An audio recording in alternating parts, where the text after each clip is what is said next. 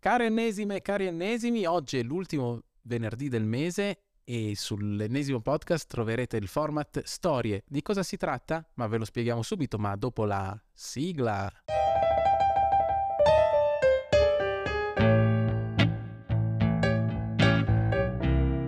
Come vi ho annunciato, alla fine di ogni mese troverete una puntata speciale dal nome Storie e non sarò da solo, ci sarà un ospite che eh, verrà in ogni episodio di storie e l'ho scelto con gran cura perché oltre a essere un mio amico fraterno, nonché testimone di nozze, nonché esperto di grafica, comunicazione, storia dell'arte, Arnaldo Filippini, per gli amici Arni. Ciao Arnaldo! Intanto non Arni, questo è il peggior inizio possibile, però ciao a tutti! Ecco, perché ho scelto te? Perché tu sei il più grande cantastorie che io abbia mai conosciuto, no? Quindi a te l'onere e l'onore di eh, spiegare agli ascoltatori di che cosa si tratta questo format. Quando mi hai chiamato e mi hai proposto di fare questa, eh, questa prova insieme, di provare a inserirci all'interno del tuo podcast, abbiamo cercato di trovare diversi contesti, contenuti che potremmo condividere insieme. E poi alla fine eh, abbiamo scelto come prima puntata il tema delle storie, abbiamo fatto un elenco di eh, possibili temi da trattare e è emerso che in realtà è il format storie perché ne abbiamo fin troppe. Le ragioni sono diverse. Uno perché per mestiere, per lavoro è finita che le storie sono diventate una delle mie passioni più grandi. Io mi occupo nella vita di eh, progettazione della comunicazione, di comunicazione visiva e mi sono reso conto nel tempo che le storie facevano parte di questo universo. E poi allo stesso tempo anche la tua storia, la storia che riguarda poi il cinema, quello che hai fatto nella tua vita, racchiude molte storie. E poi abbiamo la metastoria che siamo io e te. Io sì. e te abbiamo avuto tante storie, ne abbiamo scritte tantissime involontariamente insieme e queste storie vivono ancora insieme a noi. Sì, e io ho il peso di portarle tutte nella mia memoria perché tu non ti ricordi mai assolutamente nulla, mentre io ho una memoria che mi ricordo anche che cosa hai mangiato a, a cena in quella sera dell'aneddoto e quindi ho anche il potere di eh, plasmarle a mio piacere, no? Le storie. E questo è l'elemento da cui vorrei partire perché il fatto che noi parliamo di storie ci sembra una cosa assolutamente ovvia perché ci circondano le storie a tal punto ovvie quasi da non riconoscerle, o almeno le riconosciamo in alcuni formati. Quindi quando parliamo di libri, chiaramente un romanzo è una storia, anche quando guardiamo un film è chiaramente una storia, magari anche quando qualcuno ci racconta qualcosa, come ad esempio il teatro, è chiaramente una storia. Ma non ci rendiamo conto di quanto sono pervasive le storie nella nostra vita. Me ne sono reso conto un giorno quando un nostro caro amico comune, Riccardo, vi ha condiviso la lettura di un libro. Che salutiamo e ci starà sicuramente ascoltando. Ho trovato un'informazione che, come scoprirete durante questo podcast, ogni volta che si parla di storie io me le appunto da qualche parte. C'è un passaggio all'interno di questo libro che mi ha folgorato completamente. Il libro di cui stiamo parlando è un libro molto celebre, Sapiens di Harari, e parla della macrostoria, quindi cerca di ragionare in maniera molto più dilatata di co- come si è mossa l'evoluzione umana e cerca di capire da che momento in avanti l'Homo sapiens, di cui tutti quanti facciamo parte, è riuscito a avere il predominio sulle altre specie umane. E su questo faccio un piccolo inciso, visto che hai detto che mi occupo di grafica. Immagino che tutti voi, visto che ci state ascoltando tra, nelle cuffie, eh, non avete a disposizione un'immagine, ma appena ho parlato di evoluzione vi è venuta in mente la, la scena tipica rappresentata di uno scimpanzé che mano a mano diventa un uomo e nelle versioni più goliardiche finisce per essere un omino seduto davanti a un computer. È l'idea dell'evoluzione umana come se fosse un processo lineare. Sì, che racchiusa, è... dicevo, no, mi viene in mente anche subito arrestando il tema del cinema, come la messa in scena Kubrick, no? l'evoluzione del, della scimmia che capisce che l'osso può essere utilizzato come strumento di guerra, no? Anche quella è un'immagine sì. forte. È questa immagine che noi abbiamo di sequenzialità evolutiva in realtà è, è una bugia, nel senso che l'evoluzione umana è stata molto diramata e ci sono stati dei momenti in cui diverse specie umane si sono contese la permanenza sul pianeta. Eh, di certo sappiamo che il Sapiens si è incontrato con Neanderthal, che aveva molta più storia alle sue spalle ed era anche in quel momento il più, più forte di tutti. E come ha fatto Sapiens a superare Neanderthal e poi diventare addirittura la specie predominante? Harari cerca di raccontare brevemente a sommi capi quali sono stati i momenti evolutivi e il punto che a me mi sorprende sempre è che c'è stato un momento che la scienza ha provato a chiamare come rivoluzione cognitiva, dove ad un certo punto non possiamo sapere i motivi, ma la nostra evoluzione ci ha portato ad assumere un certo tipo di comportamento, cioè quello di poter, adesso passami il termine ma tra poco lo confuto, eh, la capacità di raccontare delle bugie. Mm-hmm. Gli animali già lo fanno, la natura è piena di esseri viventi che sfruttano la bugia per riuscire a sopravvivere. Immagino eh, le, gli animali che si camuffano all'interno delle piante o le piante che fingono di essere animali pur di aumentare la possibilità di essere impollinati, oppure gli animali che fingono di essere morti e via dicendo.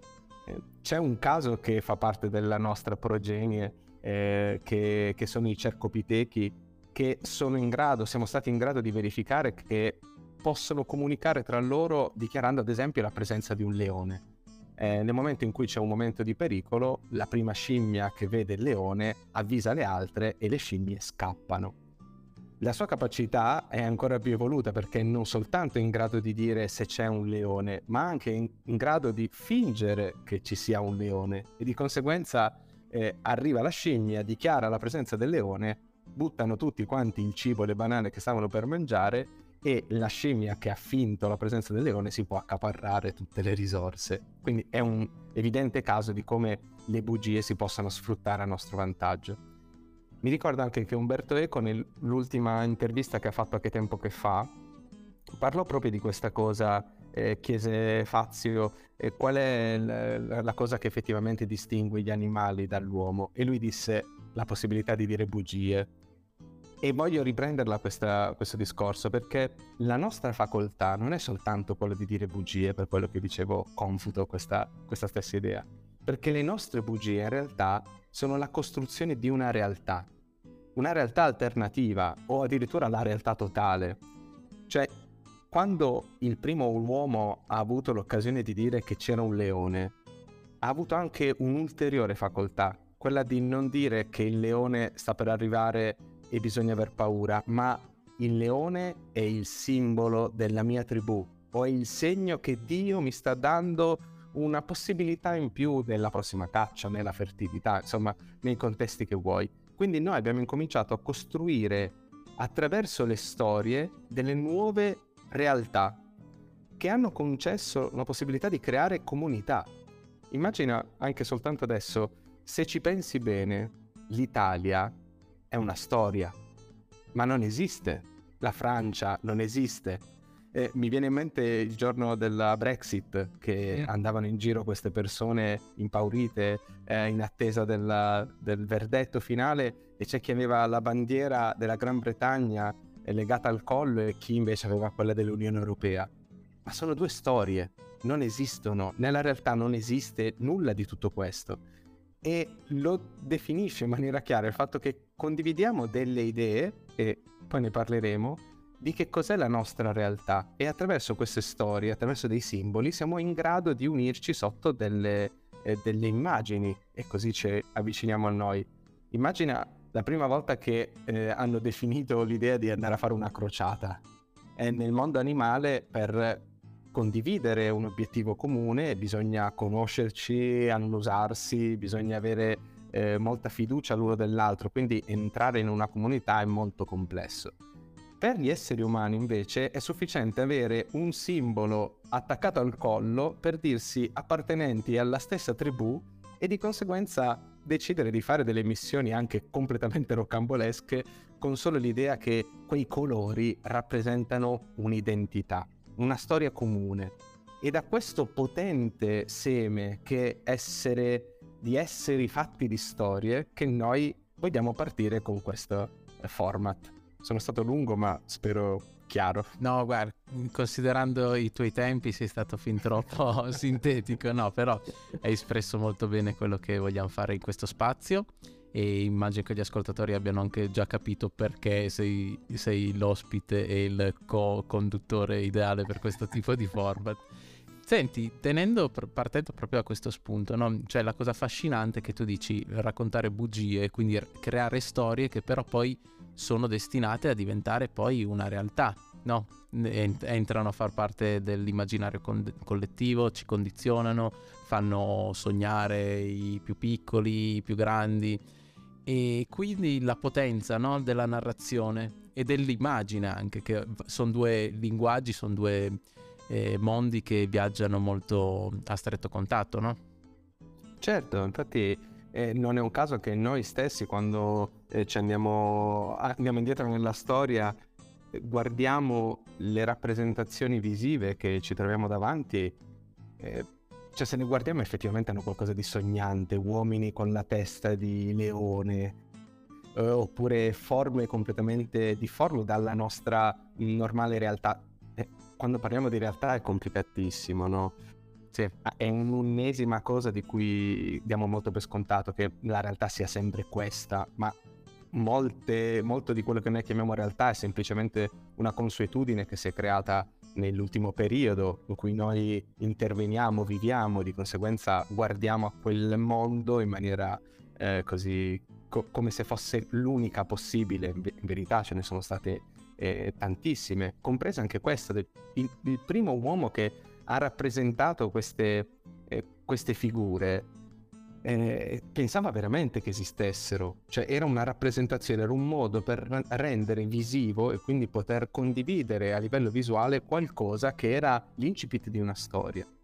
E un aspetto curioso di, di questa vicenda è quanto l'arte si è eh, incastrata in questo discorso, soprattutto nel Novecento, eh, nel tentativo di allontanarsi dalla, dalla mimesis, cioè da, dal fatto di copiare la realtà per noi è diventato un canone, ma è un canone per noi. E, e quando intendo noi, nemmeno de- della civiltà umana, ma intendo di una piccola porzione di civiltà che è quella occidentale, di cui noi sentiamo l- di essere al vertice dell'evoluzione, ma che appunto è un, semplicemente una propria eccezione.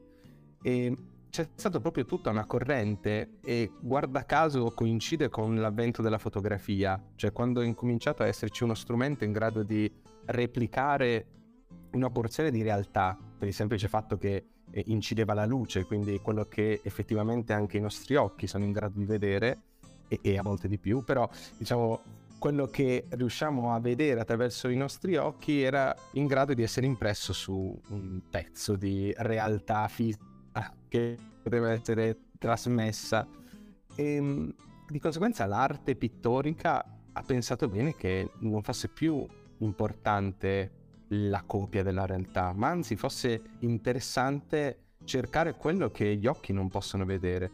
E molta dell'arte del Novecento si è spinta eh, a, verso altri orizzonti nel tentativo poi mano a mano so che alcuni ritengono che più ci si allontana dalla copia del reale più l'arte diventa incomprensibile però ecco, quello era un tentativo di raccontare anche lì storie attraverso un altro, un altro modo di intendere la realtà. Sì, che poi è molto simile all'evoluzione anche della storia del cinema, no? solo che essendo una, un'arte giovanissima, no? perché il cinema c'è da poco più di cent'anni ed è stato molto più frenetico. Cioè all'inizio anche lì immaginiamo la scena più iconica no? pri- dei primi film girati con l'arrivo del treno, l'uscita delle donne dalla fabbrica però poi arriva tipo il genio come George Méliès e dice no, utilizz- cioè che non, non so, non, non, credo sia stato forse il primo a fare qualcosa di diverso se non utilizzare il cinema come mera narrazione di qualcosa che stava accadendo, però attraverso montaggio, attraverso questi espedienti, eh, tra virgolette, magici, no, da illusionista, mostra un viaggio nella luna. Quindi l'esigenza anche di andare oltre quello che stavi dicendo un po' tu, che ha fatto l'arte, ovviamente il cinema è tutto molto più veloce perché essendo un'arte eh, giovane che ha cent'anni eh, si è evoluta di più, ma anche l'esigenza di raccontare.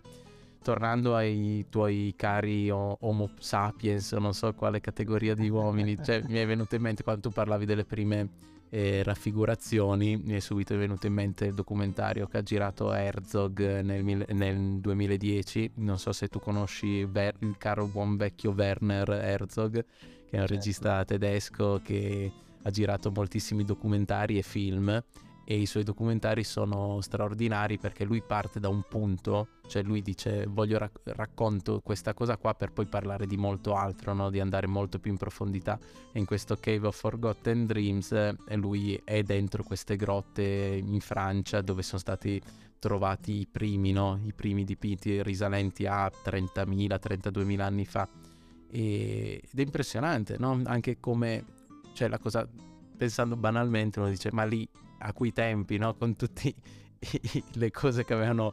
Cioè, e, e, fa più strano pensare a un uomo primitivo che si mette in una grotta a fare questi disegni, sia magari per dare delle informazioni, ma mm, forse eri tu addirittura qualche anno fa che ne avevamo parlato, che tu dicevi che era proprio l'esigenza di lasciare un segno, no? C'è anche un'impronta certo. di una mano. Eh, sì, è, è, è proprio questo principio fondante di cui stiamo parlando, cioè questa rivoluzione cognitiva, è un elemento che naturalmente noi non sentiamo eh, di, di, essere così fondante nella nostra realtà. Spesso si dice eh, siamo eh, animali sociali, che è assolutamente vero. Però è un pezzo, perché se invece sposti l'occhio e incominci a guardare quanto è importante l'elemento della storia, allora a quel punto intravedi tante cose che non sono sempre così evidenti. Ti faccio un esempio. La rivoluzione cognitiva ci ha concesso di cambiare radicalmente il nostro modo di intendere la società dalla sera alla mattina. Chiaramente esagero, eh, però è per far passare il discorso.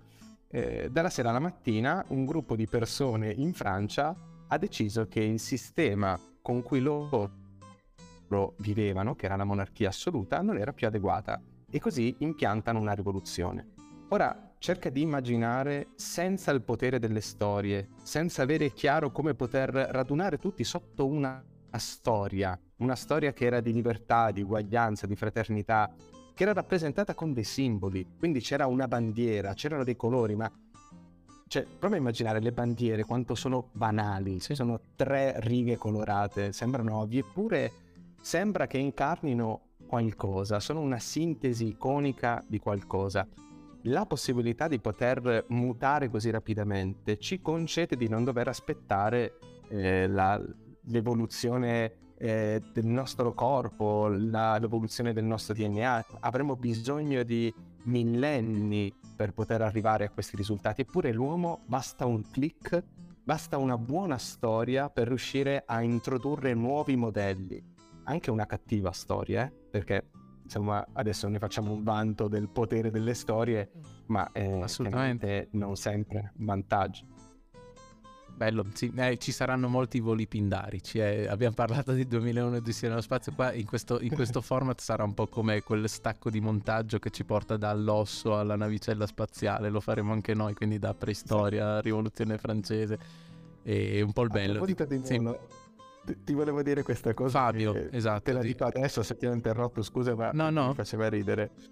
Eh, 1937 Collins Evans si presenta nei vari piccoli staterelli americani sostenendo di essere in grado di volare. Per riuscire a accaparrare soldi, lui organizzava questi momenti di incontro dove chiaramente le persone pagavano un biglietto e potevano vedere Collins Evans che volava e quindi chiaramente tutti quanti erano molto interessati, ma per i più scettici lui aveva a disposizione uno strumento per dimostrare che lui era veramente in grado di volare. E quindi mostrava una fotografia. E nella fotografia si vede Collins Evans che evidentemente vola. Ai nostri occhi abbiamo delle risposte su perché sta volando si vede lui che praticamente è sospeso per aria in mano a un filo con cui premeva su un flash e quindi in una stanza completamente buia lui si montava sulla sedia, faceva un grande salto e per un, per un frammento di secondo tutti quanti potevano aprire gli occhi e vedere lui che fluttuava nell'aria. Ok. Ora capisci che il potere in questo caso della rappresentazione visiva, che è quella fotografica, che mh, ruba un frammento di realtà, eh, si avvicina molto al tema del, del cinema. Il motivo per cui le persone temevano che il treno superasse la cornice cinematografica è il fatto che è difficile distinguere. Noi oggi oramai ce l'abbiamo completamente chiara questa cosa, poter distinguere finzione dalla realtà. E questa divisione così netta ci porta poi a non considerare le storie come elemento critico anche della nostra, della nostra vita quotidiana. Se ci pensi, nessuno, in nessun momento della nostra personale vita, parlo italiana eh, perché non conosco sufficientemente bene altri contesti, però nessuno ci insegna che cosa significa raccontare una storia o perché è importante saper raccontare una storia. Sì, vero, assolutamente. E anche bene come leggerla, probabilmente, no? leggerla è davvero difficile e, ed emotivo. Viene da da raccontare un, un, aneddoto che ci riguarda direttamente sia me che te perché siamo cresciuti insieme, quindi sì. condividiamo molte delle nostre storie. E personalmente io ricordo davvero con orrore quando mi chiedevano di leggere ad alta voce in classe perché avevo dei problemi, no? non ero in grado di leggere sufficientemente bene. Ho scoperto di essere dislessico molti anni dopo però ecco, per me era un turbamento raccontare, leggere storie, scusa, non raccontarle. E mm, di conseguenza mi nascondevo dietro il mio modo di fare, quindi essere più istrionico possibile, poter rendere più divertente possibile la cosa per nascondere la, la mia verità. E quindi era chiaramente una bugia. E quello però introduceva un altro livello, perché a quel punto diventava una storia. Anche quello diventava una storia. E anche io e te abbiamo indirettamente avuto un uh, maestro di storie, perché il mio problema era quello di non essere, non sono in grado di leggere ad alta voce, ma avevo anche difficoltà a leggere in generale. E di conseguenza, prima dell'arrivo dei podcast, molto prima dell'arrivo dei podcast, sia io che te eravamo innamorati di un, non so come chiamarlo, cantante mi sarebbe, mi sembrerebbe eh, disminuirlo. Dillo te del signor G, si descrive semplicemente così, no? È Giorgio Gaber, sì. il nostro amato Penso signor G. Pensa, tra l'altro, questo io mi ricordo come se fosse ieri la prima volta che mi sono imbattuto in questo simpatico vecchietto perché guardavo il sabato sera il programma di Celentano. E... Rock Politic. Forse sì, o forse addirittura quello prima.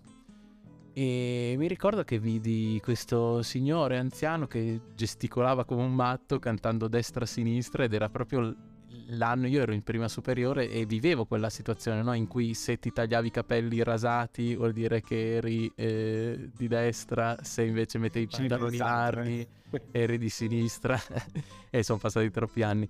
E allora mi sono appassionato, ho iniziato a recuperare la sua, filmogra- eh sì, la sua discografia e poi lui è morto da lì a pochi mesi e niente, l'ho passato, poi te l'ho fatto conoscere perché ci siamo conosciuti, abbiamo intrapreso un'avventura anche lì dove abbiamo raccontato un sacco di storie perché io e Arnaldo abbiamo fatto da animatori per eh, diversi, diversi anni e niente, è vero, ci ha, ci ha aperto abbastanza un mondo verso un, sia il teatro canzone che poi ci ha affascinato, tenendo poi anche un corso di teatro ai ragazzini. Pensate ah, vi racconto questa qua. Immaginate voi di partire, creare praticamente un oratorio in, in, un gruppo di persone, tra cui il vostro caro amico, fare un percorso, un laboratorio di teatro per tutti gli anni e l'ultimo anno, quando poi sapevate che il, suo, il vostro amico Arnaldo sarebbe partito per l'università e non sarebbe più tornato a fare quello che facevate assieme, lui decidesse di non fare più laboratorio di teatro con te, ma andare a far suonare il tamburello nel laboratorio di musica. Questa non te la perdonerò mai.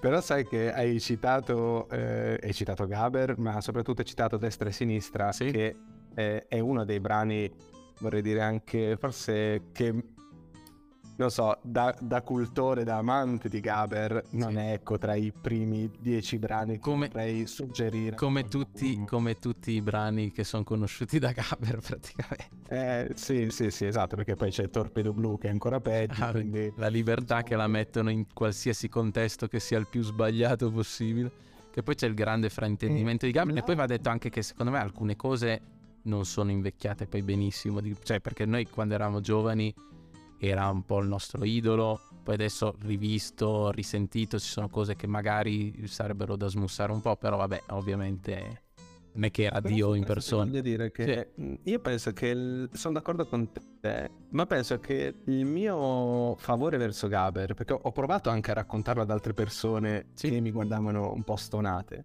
però il mio favore per Gaber era la sua forse l'unica persona che avevo conosciuto che avesse così tanto desiderio di raccontare e tenere il palco e, e, poi insomma noi lo ascoltavamo nelle cuffie ma a volte si vedeva anche quando guardavamo le registrazioni un uomo da solo sul palco che raccontava e raccontava però di cose quotidiane forse era anche un periodo di cui noi avevamo un po' bisogno di interpretare la nostra contingente realtà no? di poter ehm, comprendere cosa stava succedendo la politica è proprio in quel periodo in cui ci si appassiona quindi non sai bene a chi rivolgerti e lui invece provava a raccontare e questo modo di raccontare a me aveva sempre affascinato. E proprio destra e sinistra, che appunto è un brano oramai eh, nemmeno... anzi, forse quello che è invecchiato meno peggio considerato lo stato dell'arte di oggi. Comunque eh, ha un pic- una piccola chicca all'inizio e voglio recitartela perché la ricordo a memoria, è l'unica cosa che io ricordo a memoria. Sì. Quindi se mai qualcuno mi dicesse leggimi una poesia o raccontami una poesia, scusami, a memoria, io gli potrei eh, recitare solo questo, che è l'incipit di destra e sinistra, che quando lo ascoltai cambiò anche questo il mio punto di vista, tant'è che è una cosa da poco, però la mia tesina la scrissi a partire da, quella, da questo incipit che dice le parole definiscono il mondo. Se non ci fossero le parole non avremmo la possibilità di parlare di niente. Ma il mondo gira e le parole stanno ferme.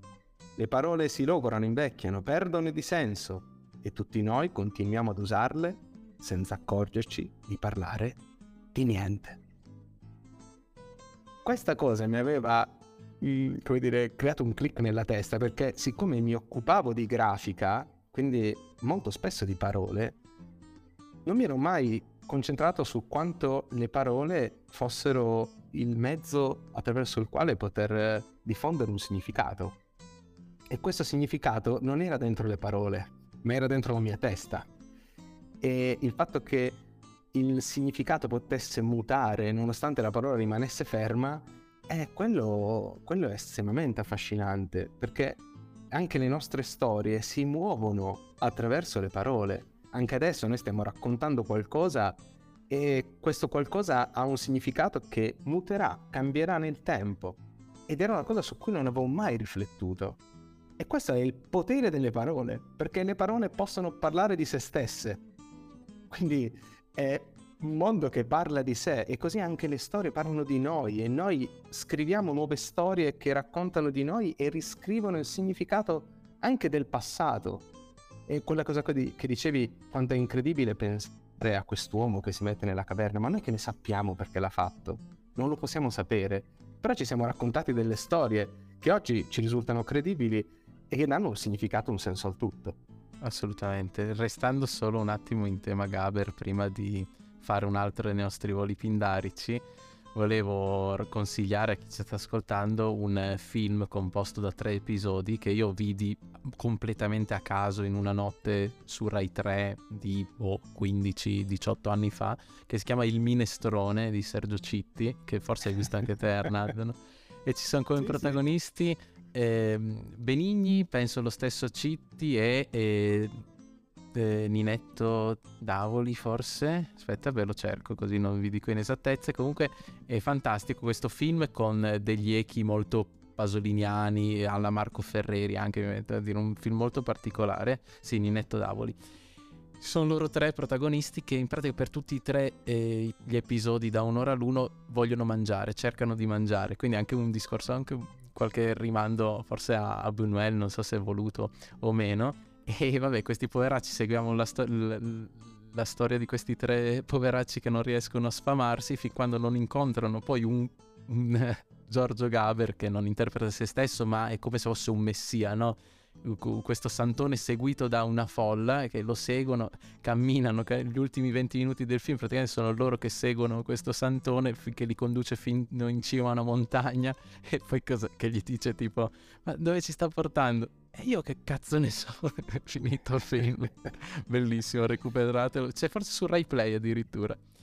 Bene. E a sì. proposito di questa visione di come le cose cambiano nel tempo, mi viene da eh, leggerti due righe brevemente di un eh, bellissimo libro che si intitola eh, Diario minimo di Umberto Eco, okay. che ad un certo punto si lancia in, una, in un racconto eh, un racconto del futuro e quindi inizia con una lettera che viene scritta e noi leggiamo solo l'incipit e poi vi porto al punto saliente dice eh, chiarissimi colleghi, eh, dico correttamente chiarissimi, non vi è ignoto che da grande tempo gli studiosi artici conducono appassionate ricerche per trarre alla luce le vestigia di quelle antichissime civiltà che fiorirono nelle zone temperate tropicali del nostro pianeta prima della catastrofe avvenuta nel cosiddetto anno 1980 dell'era antica. Quindi potete immaginare che è successo qualcosa, siamo in un futuro eh, dove qualcosa è avvenuto e chi è sopravvissuto è soltanto un, uh, un gruppo di uomini che vivono eh, nelle zone più fredde del nostro pianeta.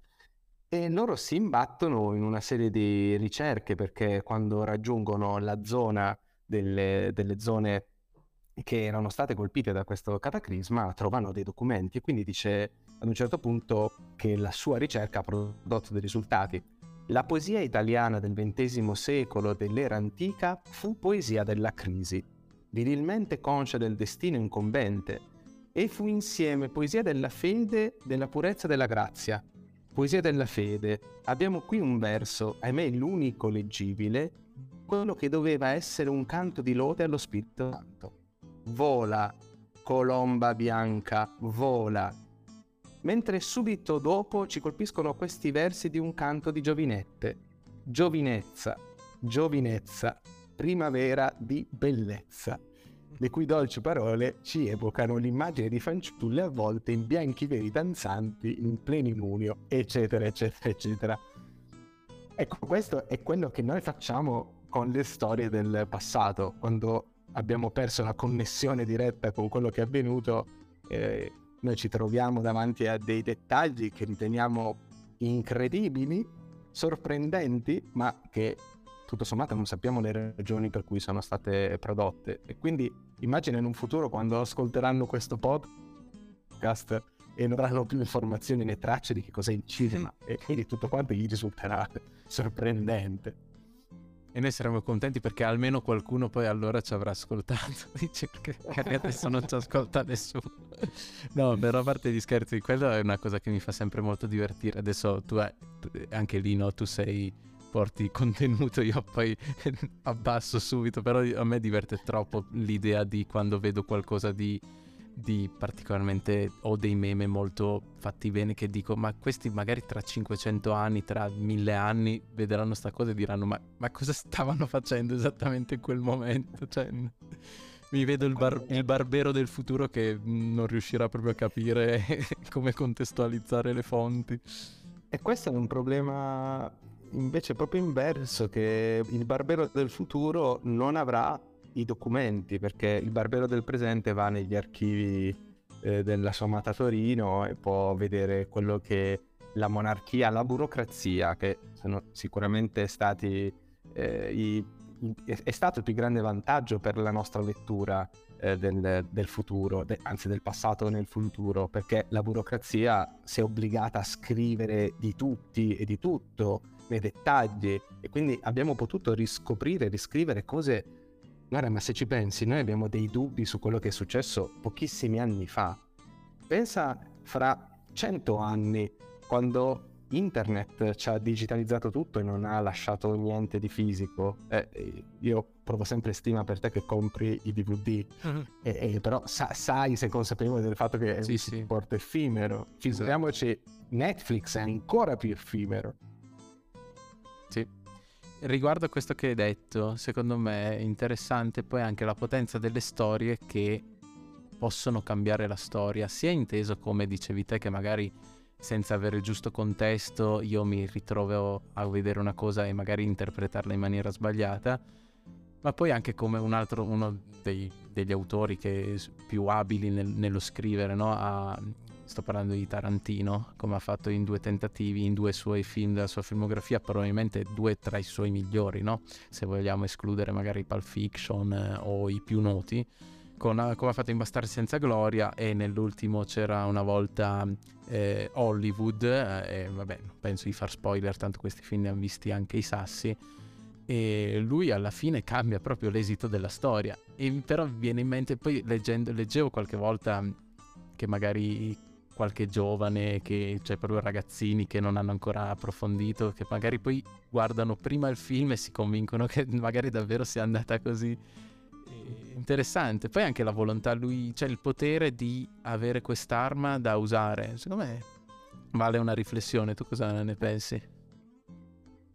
È, è quello che hanno fatto larga parte dei, eh, dei, dei, re, dei potenti eh, del, dell'antichità, perché avevano la possibilità di ridurre facilmente le fonti dei suoi predecessori e quindi a noi è arrivato un Nerone eh, persona completamente folle, in grado solo di distruggere Roma e poi dopo diversi anni, dopo tanti studiosi, ci si sta rendendo conto che le fonti che abbiamo sono dei suoi successori che hanno tentato, o dei suoi contemporanei che tentavano di screditare l'imperatore dell'epoca. E siamo pieni di queste, queste vicende. Ora ti racconto questo aneddoto che penso sarà divertente per tutti, nonostante debba citare. È già la seconda volta adesso che parlo di fascisti e nazisti, perché okay. ho già citato Giovinezza, e adesso partiamo con la seconda. Ecco, l'algoritmo magari se, se fa qualche volo pindarico anche lui ci potrebbe mettere in pericolo, però no, non temiamo perché... No, penso che questo però racconti bene quello che stavi dicendo e, e, e chiuda un attimo il cerchio. È una storia che a, a, me sta molto a cuore perché, come dicevo, mi occupo di comunicazione visiva e per molto tempo mi sono dedicato di tipografia, cioè di come noi scriviamo quando utilizziamo le macchine, quindi non quando scriviamo con la penna. E mi affascina questa vicenda perché anche qui riguarda delle storie. Il 3 gennaio 1941 il, eh, il, gruppo dei nazisti al governo si trova davanti a un problema eh, molto grave che una volta che il Reich si è espanso, larga parte delle popolazioni che sono state assunte all'interno del loro governo non sono in grado di leggere il sistema di scrittura che loro adoperavano, che era la scrittura gotica. Ora immagino che possiate avere delle idee di che cosa sia la scrittura gotica se avete eh, in casa una birra con delle scritte che sono difformi da quelle che di solito avete normalmente. Okay. Con questo esempio mi hai fatto capire perfettamente di cosa si tratta, infatti. o se no, ad esempio, una delle testate italiane che ancora ha la scrittura gotica è il Messaggero, che ha proprio quella scrittura così importante. Ecco, quella scrittura lì nei paesi del Mediterraneo, insomma, non, erano, non, era così facile comprenderla perché avevamo smesso di utilizzarla già dal 1500, quindi sono passati 400 anni, loro hanno continuato a utilizzare la gotica in qualche modo intestandosela come scrittura tedesca e naturalmente qua puoi già capire che si tratta di storia. Però ecco, arriviamo al 3 gennaio 1941. Loro devono prendere una decisione. La scrittura tedesca quella che loro avevano dichiarato come fondante della loro cultura, non era comprensibile per il resto dell'impero. Ora, cosa bisogna fare? Istruire tutti quanti alla lettura della gotica risultava complesso, oppure sostituire la gotica con quella che mh, loro vedevano come la scrittura leziosa, utilizzo i termini dell'epoca femminile, che era la scrittura eh, nostra, quella umanistica, quindi la scrittura che utilizziamo tutti i giorni. Allora, per giustificare questo cambio, c'è un decreto di Martin Bormann del 3 gennaio 1941 che descrive proprio il, mm, l'abbandono della gotica per quale motivo? Perché loro hanno scoperto, che non è assolutamente vero, però loro hanno scoperto che la gotica è stata inventata da chi da un ebreo e quindi deve essere assolutamente eliminata. Quindi click da un giorno all'altro loro tolgono la scrittura che utilizzavano che riconoscevano come propria e la sostituiscono con quella che eh, poi verrà ricordata con eh, la scrittura razionalista che, che, oggi è tornata molto in voga e che già Mussolini aveva, aveva intrapreso come, come immagine del, del, del fascismo. Interessante. Immagina come un dettaglio possa cambiare la, la storia, cioè basta dire un, una cosa per modificare tutto il significato che aveva assunto quella cosa fino a quel momento. Senti Arnaldo, riguardo le storie, no? si lega abbastanza a quello che ci siamo detti specialmente all'inizio, io mi ricordo che uno dei più grandi traumi che ho avuto da, da piccolo è quando mi è stato detto in maniera anche abbastanza brutale che i personaggi eh, dei cartoni non esistevano ci rimasi molto male e tuttora però quando mi interrogo, ripenso a quel momento e mi interrogo, sono convinto che alla fine anche quella è, bugia, è, stata una bugia. Cioè, quei personaggi, come si fa a dire che non esistono nel momento in cui io li vedo, mi influenzano, mi, mi affeziono, mi, spia- mi, spaventano? Esistono e come, no? Che ne pensi? Eh, infatti è proprio il termine bugia Ah, che gli adulti si sentono uh, di dover uh, dire, giustificarsi perché dicono eh ti ho raccontato la bugia. Non, non si riescono a, a, immedesimarsi nel contesto e dire no ti ho raccontato una storia. E quindi quella storia non è una bugia è una realtà è una realtà che è vera. Ti faccio degli esempi concreti. Eh, nel 1939 Disney vince il eh, premio Oscar l'anno dopo eh, della pubblicazione di Biancaneve Sette Nani. Sì. Vince l'Oscar onorario. E adesso capite che stiamo parlando sempre di cose che si devono vedere, quindi magari ci inventiamo qualcosa per condividervi delle immagini per chi è curioso di vedere anche quello di cui si sta parlando. Però mi ha colpito che nel 1939 Shirley Temple dà il premio Oscar a, ehm, a Disney e quando glielo consegna, gli consegna un Oscar molto particolare. Devo fare però un passo indietro perché sennò questa storia non avrebbe abbastanza senso. Quando eh, Disney fa Biancaneve è stato uno dei primi, non il primo, ma uno dei primi lungometraggi animati. Quindi già potete immedesimarvi all'interno del contesto nel quale il cinema esisteva già, era già quello che era abbastanza consolidato come formato, come modello e lui lo va a eh, intaccare attraverso un sistema che è poi quello della, dell'animazione. Quindi pensa che il cartone animato non debba più essere short, ma possa essere invece lungo per un pubblico molto ampio. Sì, anche perché la gente iniziava ad andare al cinema proprio perché sapeva che c'era all'inizio la proiezione di questi cortometraggi, no? Animati. Esatto. E, lui invece porta un lungometraggio, quindi in qualche modo vuole, vuole legarsi al mondo cinematografico. Sì, facendo una vera e propria scommessa, no? C'era proprio messo tutto, tutto, tutti i suoi averi, tutte le sue disponibilità per questa scommessa, perché è stato dispendioso in maniera no, eh, assoluta. E quella, quello che che ti sto per raccontare dimostra che era un visionario totale, cioè lui non soltanto ha fatto una scommessa nel fare un film, ma lui ha fatto una scommessa nel raccontare in una maniera diversa delle storie. Quando fanno la, la premiere, quando eh, presentano il film, fuori dal cinema fa ricostruire una parte del villaggio dei sette nani. Di questa cosa che vi sto raccontando ci sono video e eh, sono molto interessanti. Mm, e si vede appunto un pezzo del villaggio dei nani e si vede nel video Disney che saluta, scende dall'auto e dopo Disney arrivano eh, le star del momento che vanno ad assistere il film. Quindi vediamo arrivare Topolino, Minnie, poi Paperino, e poi ad un certo punto, finalmente, con tutti contenti ad applaudire, con i giornalisti, avete presente il red carpet, no? Con tutti che applaudono, eccitatissimi, finalmente dall'auto arrivano i sette nani.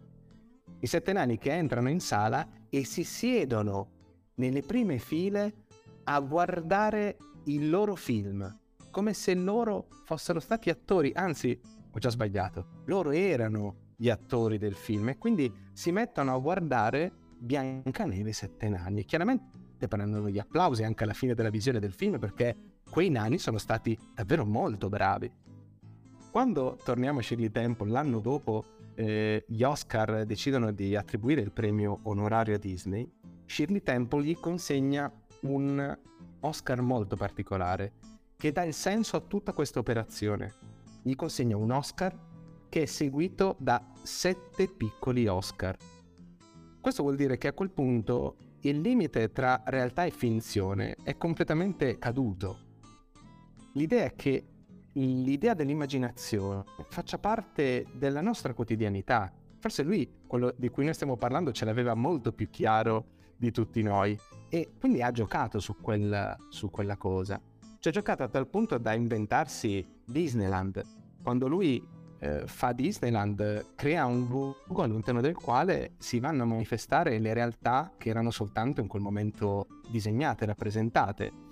E anche di questo c'è un video molto affascinante eh, che mm, commemora il momento dell'apertura di Disneyland dove Disney, abbastanza emozionato, molto più grande del giorno degli Oscar, eh, dice questa frase che poi è incisa eh, nel 1955, dice a tutti coloro che vengono in questo luogo felice, benvenuti. Disneyland è la vostra terra. E questo già sì. a livello narrativo è potente, è la tua terra. Qui l'età rivive i bei ricordi del passato e quindi questa è una parte sdolcinata per tutti i boomer all'ascolto, e qui i giovani possono assaporare le sfide e le promesse del futuro. Disneyland è dedicato agli ideali, ai sogni, ai fatti. E vedi già queste tre cose che sono curiose, sono proprio frutto, figli delle storie, cioè gli ideali ideali non esistono, cioè ce li inventiamo, crediamo che una cosa sia giusta rispetto a un'altra in questo dato momento i sogni. Eh, sui sogni ne parleremo perché i sogni sono curiosi. Eh. Tanto un paio di puntate a parte. e tanto noi siamo fatti di, di, storie che anche quando dormiamo noi viviamo una storia. Vabbè, vabbè, le faremo poi. e le promesse del futuro. Disney è dedicato a questo, insomma, con la speranza che sarà una fonte di gioia e ispirazione per tutto il mondo, eccetera, eccetera. No, ma poi lui sui parchi si era proprio fissato, cioè stava anche cercando, cioè, la sua idea era poi di concentrarsi principalmente su, sui parchi tematici, era proprio eh sì. il suo obiettivo. Ma aveva avuto, aveva avuto ragione, poi appunto eh, vi, vi, dico una cosa che sta dietro le quinte, adesso non so se vuoi lasciarla all'interno di questa registrazione, ma noi ci siamo presi degli appunti, ve lo dicevo all'inizio, sì. finora abbiamo parlato di due cose scritte, sì, sì. il resto non abbiamo ancora parlato, quindi ne avremo puntate. Ma appunto la cosa interessante è voglio arrivare a Babbo Natale e ci arrivo con un nostro eh, compaesano onorario. Adesso io non sono più valdostano. Sì. Sono, Cos'è? sono diventato... Cos'è il Daù? Cos'è? No, chi è il nostro, il nostro compaesano d'eccellenza? Non è vero, non è vero. Chi si Rocco, Rocco Schiavone è romano. E... Eh, no, no, no. È Sant'Anselmo d'Aosta. Ah, aspetta. Sto cercando un effetto sonoro degno, ma non... Oh, vabbè. Per Sant'Anselmo. non me l'aspettavo, ok. Eh no, perché mi diverte questa cosa di Babbo Natale perché è stato il problema, senza voler essere blasfemi, di larga parte della, della cristianità, cioè come si dimostra l'esistenza di Dio. E, e, e Sant'Anselmo diluisco largamente il suo pensiero, però arrivo proprio al nocciolo. La sintesi è, ma se lo pensi, se tu lo puoi pensare, un'entità così potente, così grande, è, è impossibile che non esista.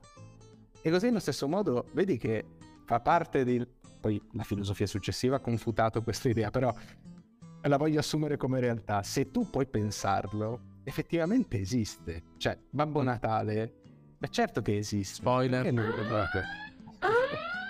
No, ho detto che esiste. Però. Eh, questo è il colpo di scena. Questo è un grandissimo plot twist.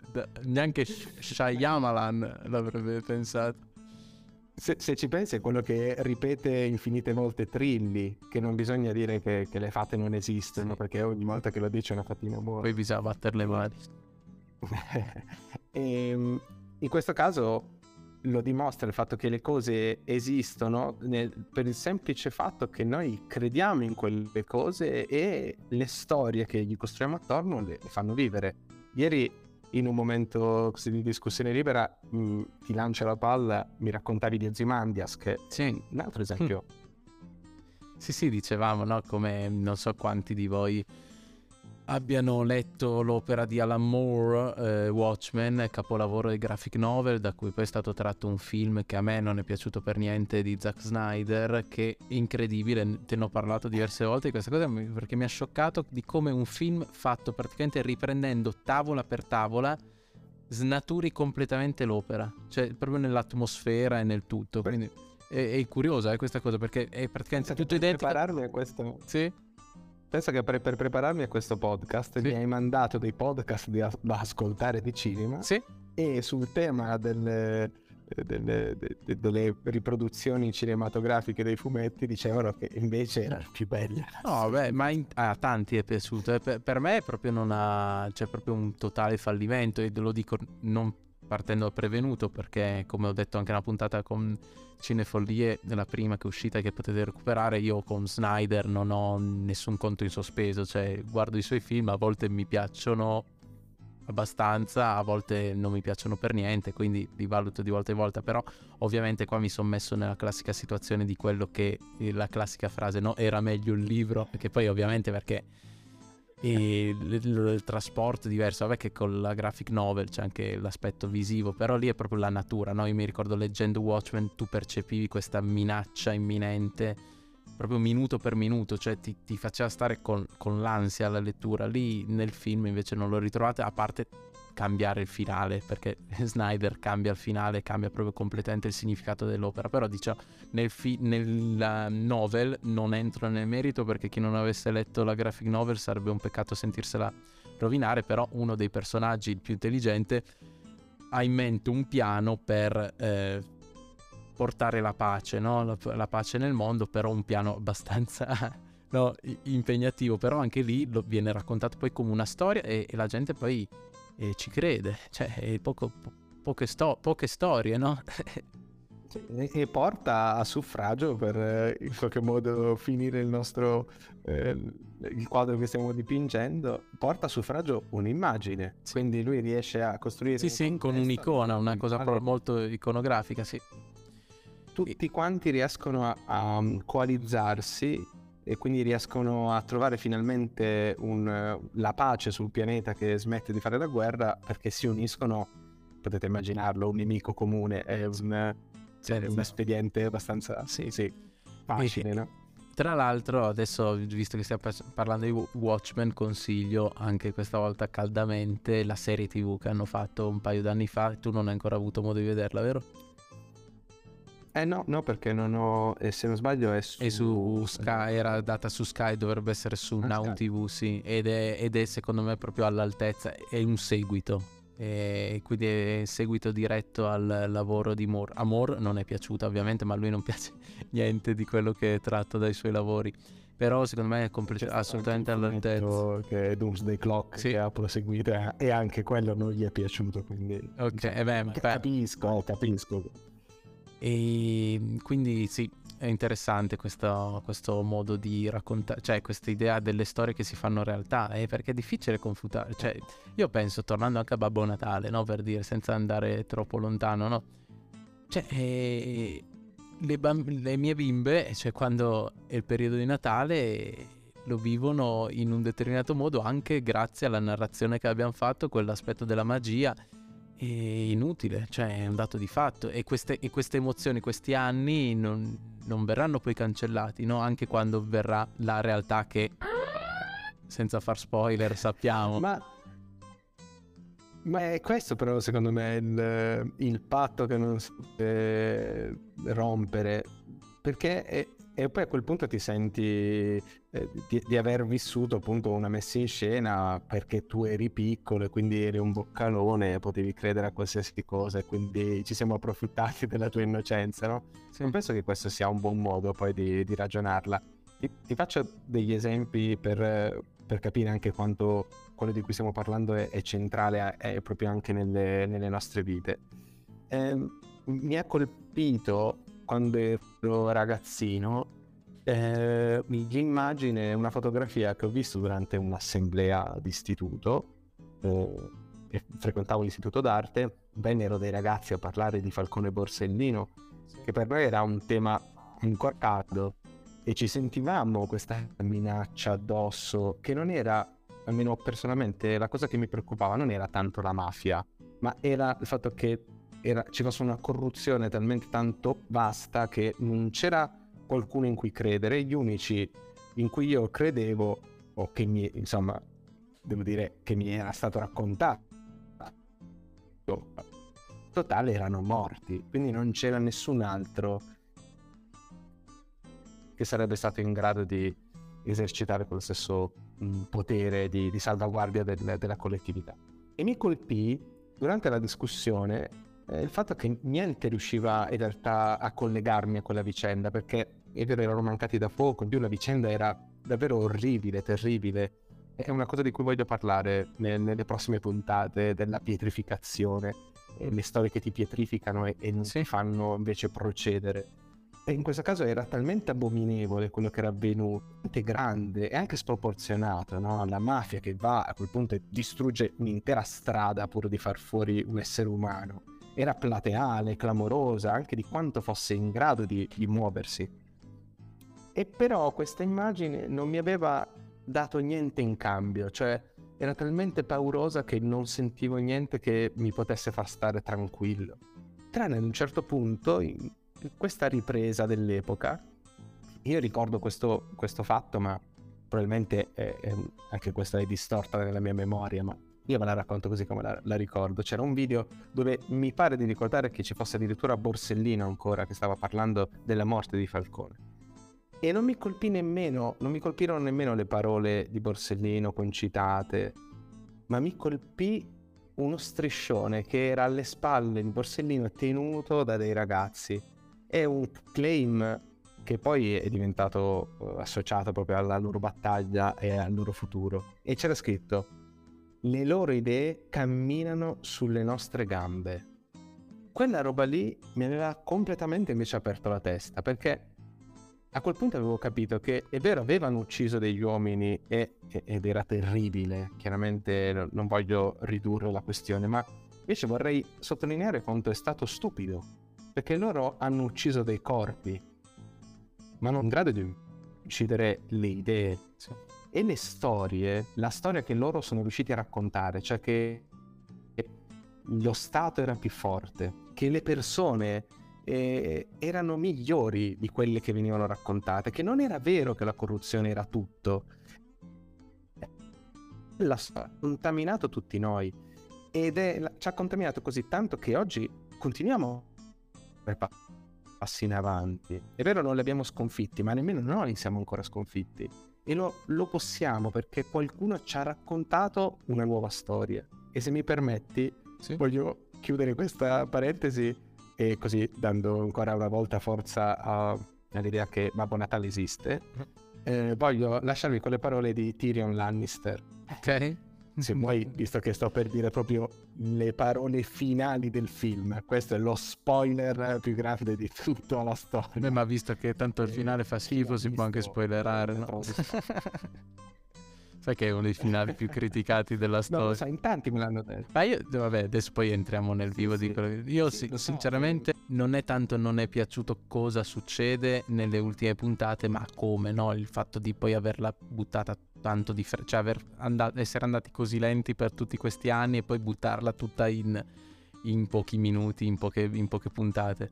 Vabbè, però vai pure alle, alle frasi di, alla frase di Tyrion e, ehm, e, sì, come dicevo, ogni volta che mi capita di incrociare qualcuno che parla di storie, io me lo segno. E quindi quando ho visto il finale del Trono di Spade, ho detto, eccola lì, la storia. La storia finisce in questo modo, con il, eh, i, i vari sopravvissuti delle varie famiglie che devono eleggere il nuovo re di questo mondo e nel dover scegliere eh, si contendono la, la possibilità di governare, fino a che Tyrion decide di estrarre dal cilindro la risposta a tutto, cioè a individuare la figura, l'unica figura che sarebbe stata in grado di poter governare sull'intero mondo. E lo fa con queste parole. Cosa unisce le persone? Eserciti? Oro? Bandiere? Le storie. Non c'è niente al mondo potente di una bella storia. Niente può fermarla. Nessun Nico può sconfiggerla. E qua abbiamo unito Falcone Borsellino e il Trono di Spade. Con un volo pindarico dei nostri. Il messaggio... Ma il messaggio è il medesimo. Alla fine non vi dico chi è stato scelto come re, però insomma chi lo sta vedendo adesso perché si è perso qualcosa per strada probabilmente potrebbe averne un'idea, però viene scelto colui che è in grado di raccontare le storie, che è in grado di riassumere le storie di tutti quanti. E questa idea di non poter fermare, poter sconfiggere una storia, la dimensione di quanto è potente una storia e di quanto noi invece perdiamo questo valore senza avere nessuna, nessuno strumento per imparare a, a governarle e ora a raccontarle intendo perché se sai che tutto quanto quello che ci circonda è una storia intanto non fai l'errore di dire che Babbo Natale non esiste perché chiaramente mm. se lo pensi è evidente che esiste. Eh, ma soprattutto non hai gli anticorpi per difenderti una volta che arriva una brutta storia.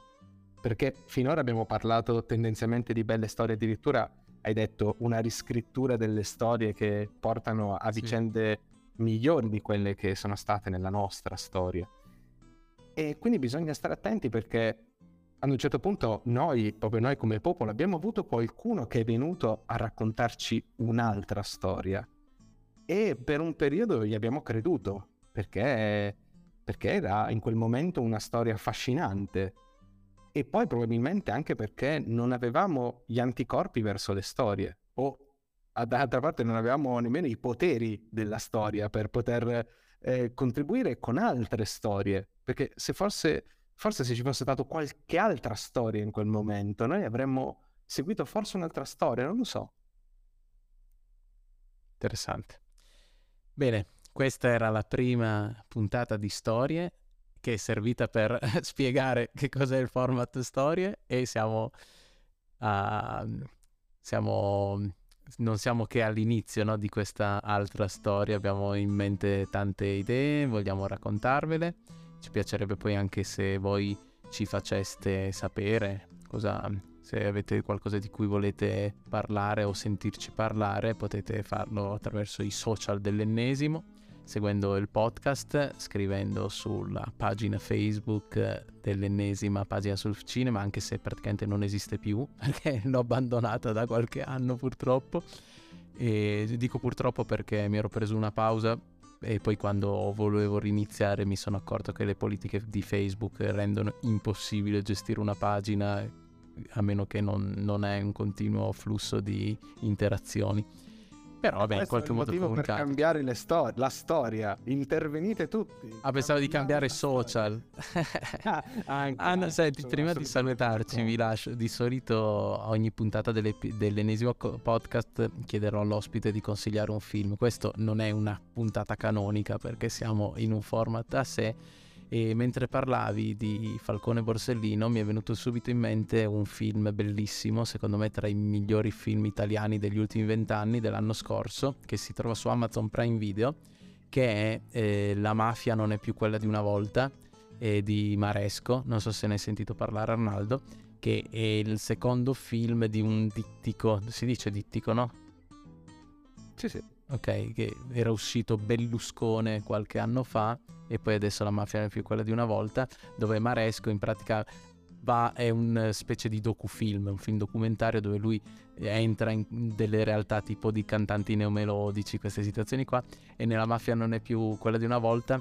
E all'inizio, nelle prime scene, lui è assieme a Letizia Battaglia, probabilmente tu la conoscerai, una fotografa molto importante e che tra l'altro purtroppo è mancata, mi sembra l'anno scorso o due anni fa, che lei sempre lavorato anche lì in, in Sicilia, mostrando, anche fotografando scene di, di malavita, ma non solo. Ed è bello perché l'accompagna poi a questa manifestazione di, di piazza in, in, come commemorazione di Falcone Borsellino fatta da giovani studenti, solo che man mano che si avvicinano sentono che c'è gente che balla, musica, quindi questa occasione di commemorazione ma trasformata in una festa, no? E probabilmente anche cioè, l'idea era sicuramente magari anche, no, dico, positiva da parte di questi ragazzi, tipo usiamo questa manifestazione per fare per fare festa, per stare insieme, che però lei la patisce proprio questa situazione, no? Dice infatti manca solo la bancarella con la porchetta, no? E poi c'è una cosa che dice uno sul al palco e fa siamo qui per commemorare la scomparsa di Falcone Borsellino e lei a quel punto non, non, può, non, non può, più vedere, fa ah, so, ah sono, scor- son scomparsi, cosa hanno fatto sono and- dove sono andati? Sono andati in vacanza, hanno fatti sparire un prestigiatore, cioè perché no, anche lì come viene raccontata una storia e l'uso delle parole che vengono fatte, no? C'è un conto dire la scomparsa, un conto dire l'assassinio, un conto dire la dipartita, no? Penso siano sfumature però che fanno tanto la differenza. Che dici? Dico, dico di sì, eh, come sai è un periodo in cui sto studiando in maniera quasi ossessiva il lavoro di, eh, di Italo Calvino e nel, nel libro eh, che, che, citerò spesso, eh, che sono le lezioni americane, parla di esattezza e lui è stato uno dei più grandi probabilmente cultori della parola giusta, del trovare il termine giusto. E quindi condivido questa cosa e dall'altra parte senza voler fare un giudizio della, della, storia che hai raccontato, però ad un certo punto hai detto una cosa che mi ha fatto riflettere, quando hai detto eh, magari avevano un'intenzione positiva. E, è una cosa su cui la, cerco di lavorare tanto, è il tentativo di non colpevolizzare né giudicare in maniera negativa le generazioni più giovani, mm-hmm. perché chiaramente loro... Eh, quando si appropriano poi delle nostre storie, ne fanno l'uso che sono stati in grado di comprendere, quindi a loro volta subiscono una trasformazione queste storie, quindi è possibile che vengano distorte e modificate anche l'impatto emotivo perché non so, è, è, è, come, mi viene da dire una cosa assolutamente assurda, in, in un dopo festival condotto da Ele le storie tese, quando sì. a un certo punto chiesero di fare un minuto di silenzio per Giulio Cesare. per la morte di Giulio Cesare. È difficile per me provare empatia verso Giulio Cesare e quel massacro che mi ha vissuto. Quindi oggi noi lo parliamo, ne parliamo della sua morte con la leggerezza Ecco, anche questo devo stare attento perché oramai avendo studiato che cos'è leggerezza non devo usarla con leggerezza.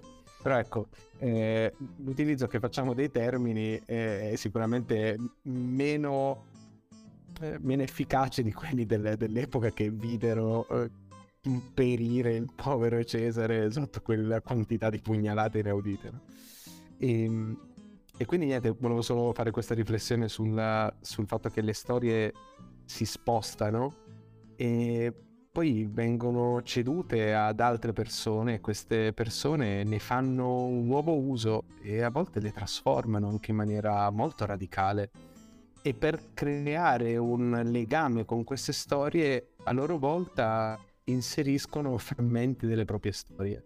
A me succede spesso di sentire, anzi, non dico spesso, dico che tu mi racconti delle storie ah. di me con me il protagonista che io non ricordo per niente e quando tu me le racconti dal tuo punto di vista rientrano nella mia testa un ricordo che non è nemmeno più mio ma è tuo che chiaramente è stato visto da un punto di vista diverso e, e quindi ne ha assaggiato una porzione di quella realtà. Magari di quella stessa vicenda se io me ne ricordassi ti direi un altro punto di vista estremamente importante che nessuno oramai ha archiviato da, da nessuna parte. Grazie Arnaldo, è stata una bellissima puntata e mm, ti invito allora, ormai appuntamento costante, a ogni ultimo venerdì del mese, ormai siamo qua a parlare di storia, mi raccomando. Riposate le orecchie, ci sentiamo fra un mese esatto. No, però qui ci sentiamo la settimana prossima col nuovo episodio di l'ennesimo podcast sul cinema. Grazie a tutti, a presto! Ciao!